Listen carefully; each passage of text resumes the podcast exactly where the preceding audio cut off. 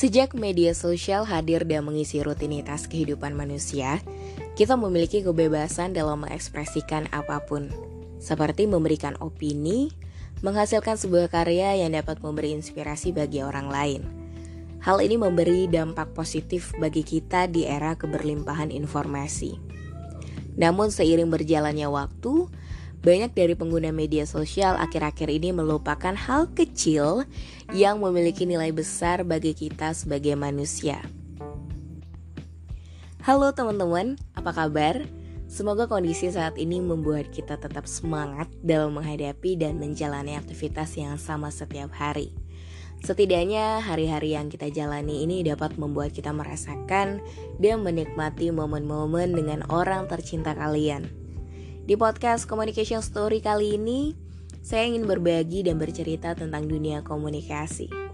As we know, komunikasi begitu luas dan menarik untuk diperbincangkan. Seperti bahasan saya kali ini mengenai hal kecil tapi bernilai besar bagi kita sebagai manusia. So, keep in touch in my podcast. Di era sekarang, media tidak hanya sebatas media massa dan elektronik Melainkan di era sekarang, kita kenal dengan media baru atau era internet. Sehingga media komunikasi saat ini sangat beragam, praktis, dan juga efisien teman-teman. Adapun ciri-ciri dari media baru dapat kita lihat dari pengolahan, penyimpanan, dan pertukaran pesan. Jadi tidak hanya berkaitan dengan produksi dan distribusi pesan saja ya, Kemudian media baru ini merupakan uh, menjadi lembaga komunikasi publik dan privat. Bahkan kinerja dari media baru tidak seperti media basah. Dan salah satu contoh dari media baru yakni media sosial. Pastinya zaman sekarang, khususnya era milenial dan generasi internet, memiliki media sosial entah Facebook, IG, Twitter, dan masih banyak media sosial lainnya. Realitanya, media sosial telah mengubah pasar media dari komunikasi monologis ke komunikasi dialogis. Hal ini karena di media sosial menyediakan platform online bagi pengguna agar kita bisa berpartisipasi secara aktif. Dengan begitu, kita sebagai pengguna media sosial dapat aktif berinteraksi di dunia maya. Kata etika sendiri sudah sering kali teman-teman kita dengar, karena sebagai makhluk sosial, kita harus memahami moral agar kita menjadi manusia yang bernilai. Dan erat kaitannya dengan etika, khususnya etika komunikasi. Etika komunikasi di dalam dunia media sosial dapat kita lihat ya dari beberapa fenomena sekarang. Karena akhir-akhir ini banyak kasus yang menjadi viral akibat dari penyampaian individu sebagai komunikator yang berasa kasar, dan kurang sopan, sehingga tanpa sadar melakukan komunikasi yang begitu buruk. Tapi entah itu dilakukan karena ingin populer atau memang kurang mendapatkan pendidikan. Tapi beberapa kita lihat juga sih, ada dari mereka yang berasal dari orang yang mengenyam pendidikan. Ya bukannya sok mengajari, tapi sepertinya juga kita masih perlu yang namanya belajar untuk memahami bagaimana seharusnya gaya komunikasi kita ketika ada di dalam dunia media sosial. Saya pun sampai hari ini masih dalam proses belajar bagaimana beretika di dunia maya. Menjalankan komunikasi melalui media dalam prosesnya memang membutuhkan etika, teman-teman. Hal ini karena ketika kita berkomunikasi di dalam media, artinya melibatkan banyak halayak ya, baik sebagai komunikator dan juga komunikan. Ini terkait juga dengan apa yang kita tampilkan oleh media, itu akan menjadi contoh halayak dari berbagai lapisan. Banyak ya, kita lihat beberapa kasus terakhir seperti bullying, itu menjadi salah satu uh, kejahatan etika komunikasi dan ini memang telah berkembang pesat teman-teman yang di mana sifatnya lebih mengintimidasi atau ancaman verbal seperti memberikan komentar yang kurang sedap. Ya biasanya kalau uh, kita sudah uh, mendapatkan komentar dari para netizen ya, uh, setelah mendapatkan hujatan dari masyarakat maya, itu biasanya hal yang dilakukan adalah meminta maaf. bagus sih uh, setelah melakukan kesalahan itu minta maaf tapi ini akan menjadi kebiasaan bagi masyarakat setelah melakukan kesalahan itu hanya dengan minta maaf. Sehingga di satu sisi masyarakat bebas ya untuk bisa bicara apa saja tanpa memikirkan konsekuensi. Ya kalau salah ya minta maaf. Padahal sebenarnya tidak seperti itu. Istilah, istilah etika sendiri itu memiliki dua pengertian teman-teman, yakni dalam arti luas dan sempit.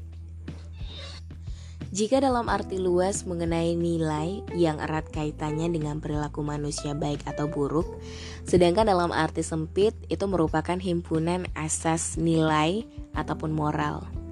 Jadi etika itu adalah suatu nilai atau norma, aturan ya sebagai pedoman kita dalam berperilaku bagi seseorang dalam bermasyarakat.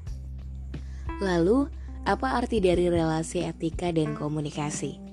Tentu sangat berhubungan, teman-teman.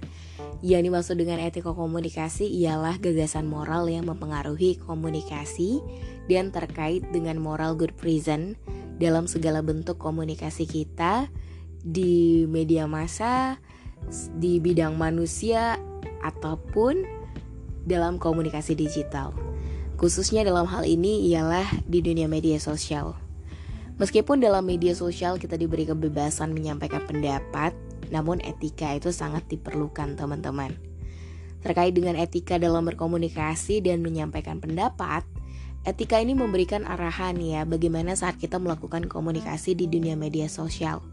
Sebaiknya kita menggunakan kata yang baik, sopan, menghargai pendapat dan tidak menyinggung atau menghina seseorang. Dapat kita lihat dari berbagai sumber media sosial yang ada, individu itu menunjukkan diri mereka bahwa mereka terlihat terlihat berani ya dan tidak takut. Tapi persoalannya ialah bukan masalah ia berani atau tidak, tetapi cara dia dalam menyampaikan pendapat, teman-teman. Jika hal ini masih berlanjut, otomatis apa yang ditampilkan oleh pengguna media sosial itu akan membentuk pikiran-pikiran orang lain untuk melakukan hal yang sama. Ya bisa kita lihat seorang ibu-ibu yang memberikan kata kasar ya pada saat itu kepada kurir bahkan ditambah dengan dukungan anaknya. Itu adalah hal yang sangat disayangkan sih karena sebagai anak seharusnya juga bisa menenangkan sang ibu ya. Dan contoh lain teman-teman baru-baru ini teman-teman mungkin nonton infotainment ada kasus anak public figure yang dibilang uh, kurang ya dalam memberikan nutrisi pada anak dengan kata-kata yang kurang pantas. Padahal ia berasal dari orang kesehatan. Namun, ketika sang public figure itu melakukan tindakan serius, ibu ini langsung memberikan klarifikasi dan meminta maaf. Ya bagus memang, di saat kita melakukan kesalahan, kita harus minta maaf ya. Akan tetapi, jika ini berlangsung secara kontinu, itu akan memberikan impact yang enggak baik. Kita pun sebagai pengguna media sosial tentu harus bisa memilih dan memilah, bahkan berpikir terlebih dahulu sebelum memposting sebuah video ataupun teks yang kita tulis. Jadi teman-teman, ketika kita ingin berinteraksi dalam dunia maya atau di media sosial, ada hal-hal yang perlu kita perhatikan dan ingat ya, agar statement kita hmm, nggak jadi viral dalam bad context. Hal pertama kita mesti ingat akan tulisan teman-teman kalau teman-teman menuliskan sesuatu sebelum menulis itu harus uh, ditanamkan dulu di dalam pikiran kalau tulisan yang kita buat itu adalah perwakilan dari diri kita sendiri saat kita melakukan proses komunikasi digital. Karena zaman sekarang, setiap apa pun yang kita buat, apalagi dengan nada bully, itu akan cepat menjadi pusat perhatian. Jadi jangan sembarangan ya dalam menginformasikan apa yang kita tulis atau apa yang kita omongkan. Dan kemudian selain konten tulisan, kita kan sekarang memang bebas ya untuk beropini. Apa yang kita ingin omongkan itu terserah sama saya sebagai komunikator. Jadi saat teman-teman mau melakukan komunikasi atau berbicara dalam video, itu harus diingat ya bahwa subjek yang kita hadapi itu adalah manusia. Dan manusia itu punya perasaan dan persepsi ketika kata-kata kita menyinggung seseorang. So, uh, teman-teman mungkin ketika uh, beropini itu akan memberikan uh, suatu dampak, misalnya pada orang yang disinggung. Selain itu, etika komunikasi dalam dunia media sosial terkadang memang membuat kita terpancing untuk marah. Ya, sehingga diperlukan pengendalian emosi. Karena ketika kita terjebak dalam emosi, itu akan memunculkan konflik baru lagi. Dan ingat, ketika subjek merasa tersinggung, bisa jadi ini bakal dibawa ke ranah pengadilan. Tahu sudah banyak ya buktinya. Dalam menjalani etika komunikasi dalam media sosial, teman-teman, perlu ya dari diri kita sendiri untuk menyadari posisi kita. Posisi dalam menerapkan etika komunikasi dan saat kita tidak menyadari hal ini, teman-teman, kita itu akan lupa dengan yang namanya etika. Bahkan ini dapat memancing perselisihan. Tentu sebagai manusia kita perlu menjauhi yang namanya kata konflik. Walaupun dalam dunia maya kita mendapat banyak kemudahan, kita perlu teman-teman ingat bahwa kegiatan komunikasi itu menjadi hal penting dalam kehidupan sosial kita sebagai manusia. Sehingga akan mengurangi kesalahan persepsi, prasangka, dan juga salah paham. Etika komunikasi menjadi acuan utama ya bagi individu dalam menggunakan media sosial. Yang di mana Media sosial ini tidak memiliki batas waktu dan jarak antara komunikator dan komunikan. Jika etika komunikasi dalam media sosial tidak kita gunakan, maka potensi-potensi konflik seperti kebencian dan perpecahan, bahkan peperangan, itu akan berdampak pada manusia, bahkan negara. Dengan demikian, perwujudan etika komunikasi akan mendorong jejaring sosial menuju komunitas insan yang ramah.